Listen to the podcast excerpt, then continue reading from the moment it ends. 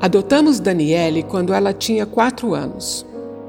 Hoje em dia, eu fico feliz da vida quando as pessoas dizem: dá para ver que ela é sua filha, ela se parece muito com você.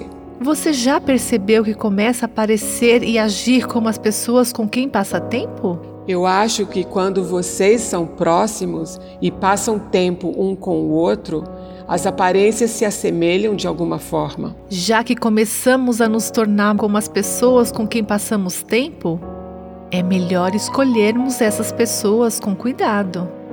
E não podemos passar tempo com ninguém mais importante do que o próprio Deus.